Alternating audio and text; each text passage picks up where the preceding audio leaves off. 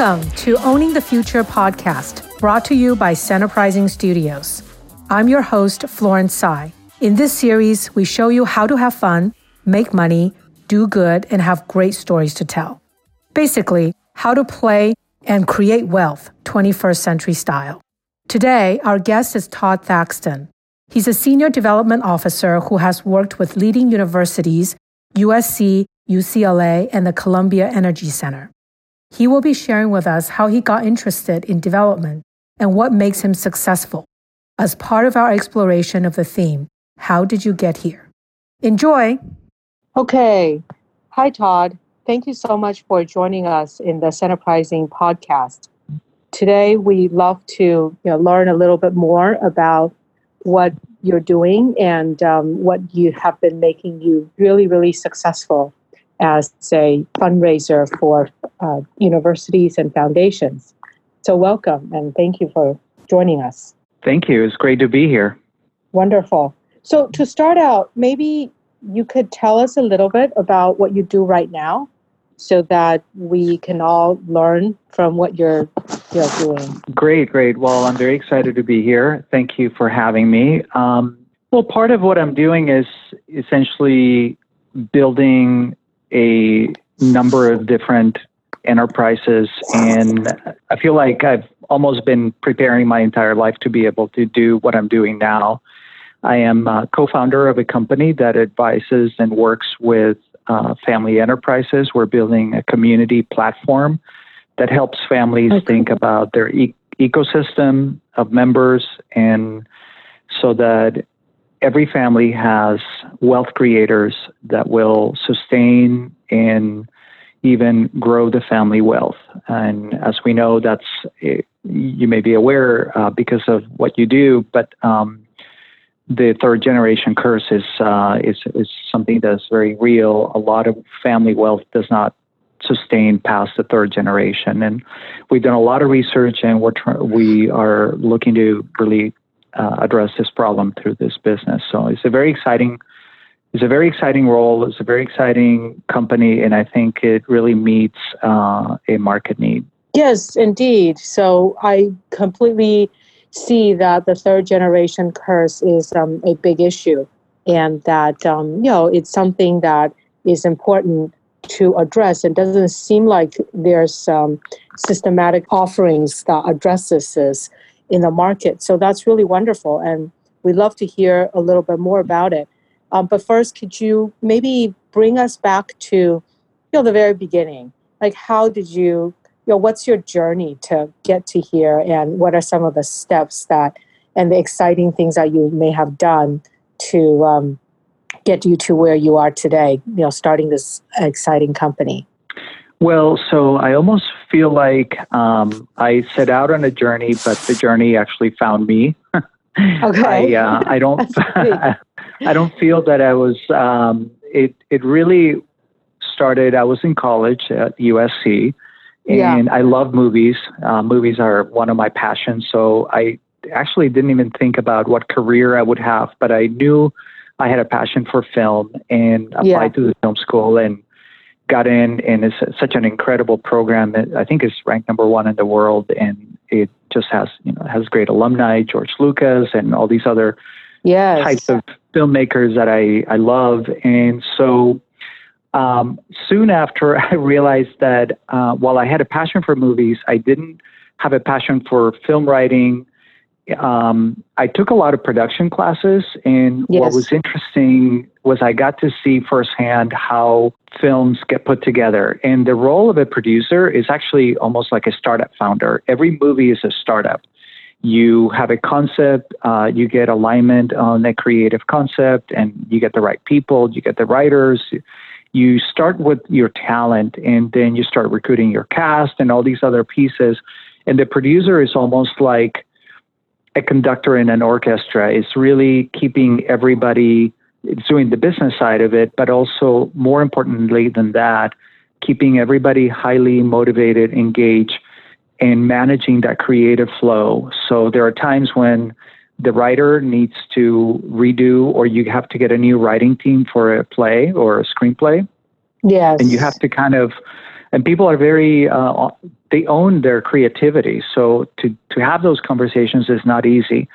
But through my classes, I saw how people did it. The, the way the classes were structured is we just they were structured as conversations. There really was not um, a type of curriculum, but we had people come in and just had conversations. There were small classes, so it really kind of got me to think about um, about that topic: how to keep creativity at the highest level, and that sort of has been a common thread in the different things that I've done. I um, then had an internship in DC because I'm also fascinated by politics, and I found that I had a real kind of passion for raising money. And I ended up doing a very successful run of raising capital and simply calling a lot of billionaires and, and their families and people that work with very wealthy donors and uh, and talking about um, how they could attend an event or host an event. And I found that I had a real kind of almost like a natural talent for for having those conversations. And that really is what launched my career in fundraising and in doing some work in private equity and which has all stemmed from really being able to have conversations with people that are capable have the capital to deploy to get things done whether it's for philanthropy to support research to launch a startup. And that's sort of what kind of has led me to this. And i really don't think i ever had a plan that I was going to do that, but um, I also had it, maybe the slight problem of having a lot of interest. Um, you know, I also majored in, I was pre med, I love science, but in a way, having so many interests in arts and sciences and physics, chemistry, biology, in all of these things, and medicine has been really helpful for me because um, I've been able to have conversations with a lot of different people about a lot of different things, and and reading. And I'm a natural. I love I love learning, and I've pursued a lot of different degrees because I, I love that um, the intellectual challenge, and and so I um, so yeah, it's kind of been that's kind of been my journey. so it sounds like um, you have had such a you know wide variety of experiences and isn't necessarily a specific path do you sort of uh, use as your guideposts to make your decisions to go from one stage to the other or one job or context to the other i mean it's so fascinating that you started with film and then you know you had internships and politics and then you're doing fundraising well, I know I've always loved being around highly creative and even smarter people. Um, I never felt like I needed to be the smartest person in the room. And so for me, working with Nobel Prize, you know, I've worked with scientists that are um, that are one of them, for instance, ended up getting the Nobel Prize in chemistry. Um, and other really prestigious uh, National Academy of Sciences people and and even people in the business world. And my current business partner is just brilliant as well. So I've I really have gravitated, and I guess I have a natural attraction for people that are at the highest level in whatever it is that they do, and and I think that perhaps has maybe been, been a bigger guidepost than anything else. Um, and maybe through that I, I feel I have gone in so many different directions and that's why my career has spanned from you know working in a major public uh, landmark university like UC San Diego and then going on to USC and work in a central capacity where I worked pretty closely with the university trustees and faculty and then um, then I wanted to pursue uh, additional education, went to Columbia University, ended up at UCLA soon after launching the Grand Challenges, and then at the Columbia Energy Center. Um, and then after that, I um, I had earned my MBA and I've done a public policy degree because I believe in this convergence of fields and the necessity to know a lot about a a lot of different things and know when and where to bring the right people and experts in. And so um, I think that's sort of what launched my interest in entrepreneurship. And I've always worked in entrepreneurial types of initiatives within large organizations, but then I started dabbling into real estate and investments, and that sort of, I guess, guided my path to continue to do that. And now um, I'm co-launching, co-founding this company, which is really exciting because we're getting to write the business and, and really almost identify a market and and really create opportunities for people to be engaged and, and really thinking about what it is that's been happening over the last five years in the business world and globally, and then what more importantly, what's the outlook? And I think that's what we're trying to address uh, in a very creative way. So I think creativity and excellence is something that really attracted me. Yeah, I can see that, and that really succinctly, um, you know, have uh, captured the guideposts um, and perhaps you know other people when they're thinking about their careers if they can have that much clarity then it would be so helpful i'm sure. But are there times when you feel like you were lost and um, that you sort of lost your direction? And how do you sort of guide yourself back to a path that you feel is right? Yeah there's definitely been times where I have felt, am I on the right path? Um, and I think as as soon as I start second guessing or double guessing, I I realize how unhelpful that process is.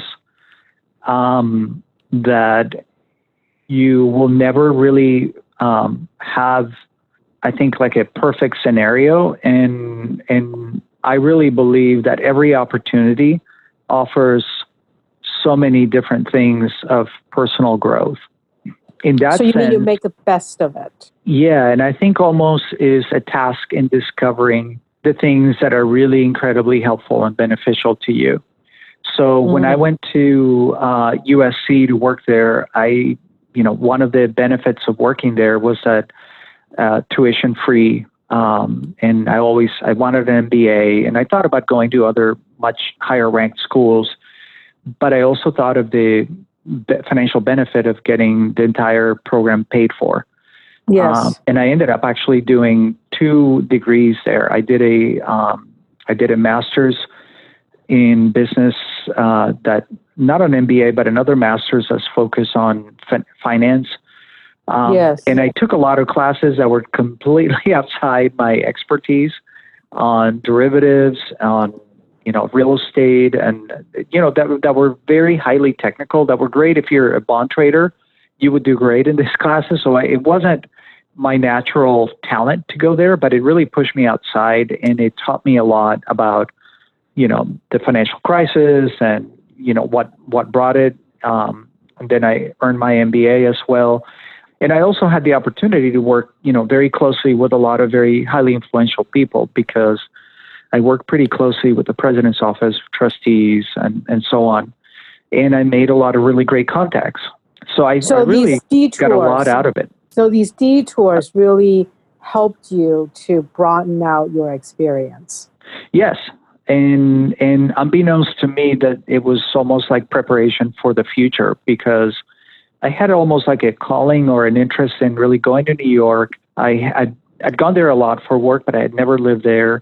I really wanted an IB education, and um, I wanted to pursue policy because after the financial crisis, I felt that um, there the future will be dictated by a convergence of business savvy, but also policy design, and I wanted to understand what that meant, uh, what that really meant. And the Columbia program is very international.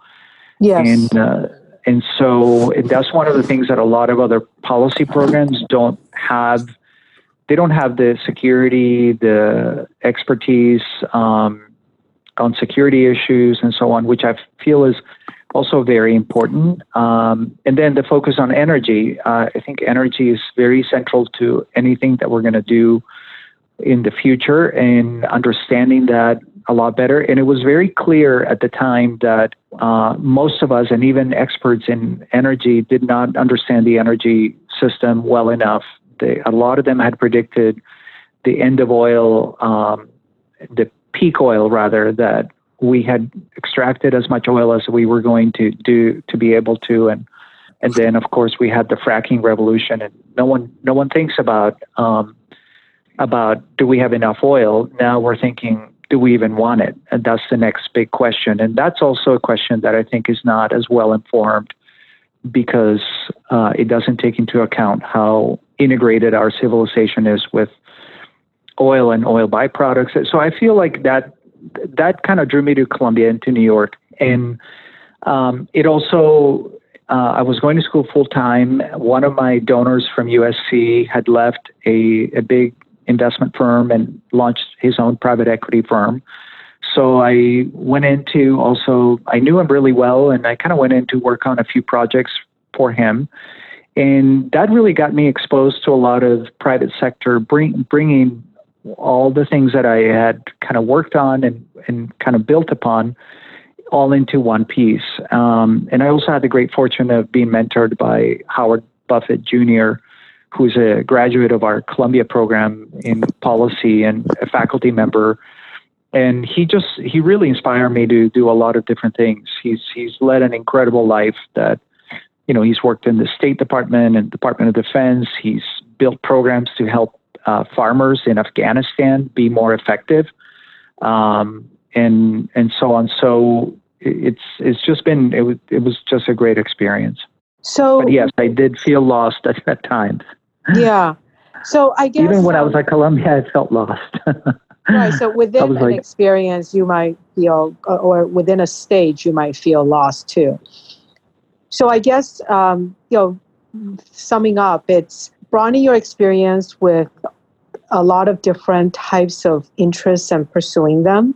And then within each stage, when you're pursuing them, even if there are things that don't seem relevant, you still keep looking at it and see what's relevant and um, try to bring that into the scope of things that you're working on and then kind of you know then sort of guide yourself back right? So how are you using all of this now in your startup and what's sort of next for you?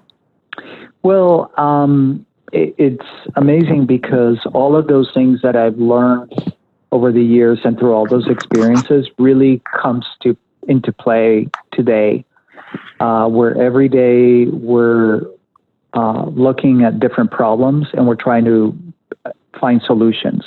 Yes. And the problems range from as basic as what is, what will our website look like? What will the user experience be? Um, how what kind of products we're going to have? And you know, we spent a lot of time thinking through um, what what was the right business model? And we it was very iterative and it was really great. And it seemed at times like we were lost actually because we would shift from one to the other. But looking back um, we had to go through all of that thinking to arrive to creating a really compelling solution. And the other thing that's really important is having gone through the experience of shifting in business models, I think it's really important in business to not be so tied into a, a specific model. One of the things in business that I've learned is you have to be agile because the market changes very rapidly. Uh, global events happen. Uh, and so to stay competitive and to create a real um, thriving business, you really have to um, be relevant and and you're not going to be relevant if you're set in stone about your business proposition and ideas. And I think this the seed for that was planted when long ago because I've looked at many cases has been an area that I've been naturally interested in in understanding more and more. In business school, we studied all of these companies that did not see the future, and all of a sudden they found themselves closing up stores, selling inventory, going out of business and this just continues. Um, but what is really causing that is one of the things that I always think about. What's behind that? And what tends to be behind that is um, that people kind of get stuck in their thinking and they don't explore outside of their comfort zone and they're not afraid to uh, they they're t- maybe too afraid to to do that and and take that risk um, And I found the companies that are really successful are always, I mean, we think of Apple today and what happens to the iPod. Nobody remembers the iPod now, but yes, um, it doesn't. It was such a popular. So yes, popular. You're right. Yeah, and it's I, gone, right? And yeah. and we'll be like that about the iPhone someday. You know, in five years, very quickly. There's there now foldable phones. Yeah, absolutely. Well, you know, this is very very exciting, and we really hope um, you know the best for your new venture. I, um, I think we want to you know wrap up now, and hopefully next time when we hear from you, um, you'll have um, more to report in terms of your new ventures. Thank you so Absolutely. much for um, being our guest today. Thanks again. Thank you for the opportunity to visit. Thank you. Okay, bye bye. Bye bye. Thank you for joining us for this episode of Owning the Future. Until next time,